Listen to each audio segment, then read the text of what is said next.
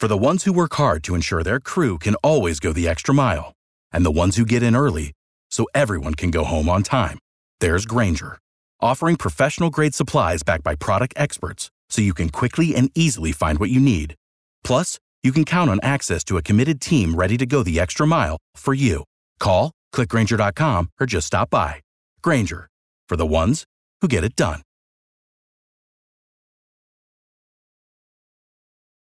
Hot 105, one of our very active activists in Miami Dade County from Blessing Hands Outreach, Kalenthia Nunnally. Good to hear from you. How are you today? I'm well. How are you, Rodney? Quite well. You're known in the community for fighting teenage pregnancy with Sisters Organizing to Survive SOS. Yes, the organization has been around for 15 years, celebrating 15 years of serving women and girls. And you have an upcoming event. So, Sisters Organizing to Survive is a community mobilization aimed at educating women and empowering them to take charge of their sexual health. And on June 22nd, we'll be having our 15th year celebration. We're going to have speakers, session where we talk about caring for ourselves. Jennifer King from AHF is going to present each woman with a very nice personal hygiene package, books, journals, food, celebrate the work that we've done for 15 years. These activities take place on Thursday, June 22nd at what location? Dorothy Bendross-Mindingall Entrepreneur Center. It's located at 5120 Northwest 24th Avenue in Miami 33142. We start at 11 o'clock. Lunch will be served. We're going to have some poetry. We're going to have raffles. We're going to have giveaways, gift cards, personal items. It's going to be a lot of fun,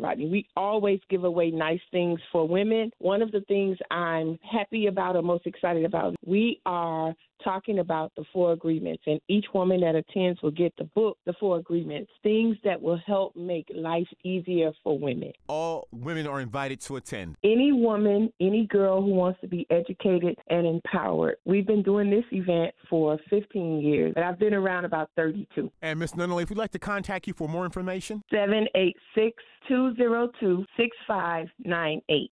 786 202 6598 and your website? SOS Miami Dade on Facebook.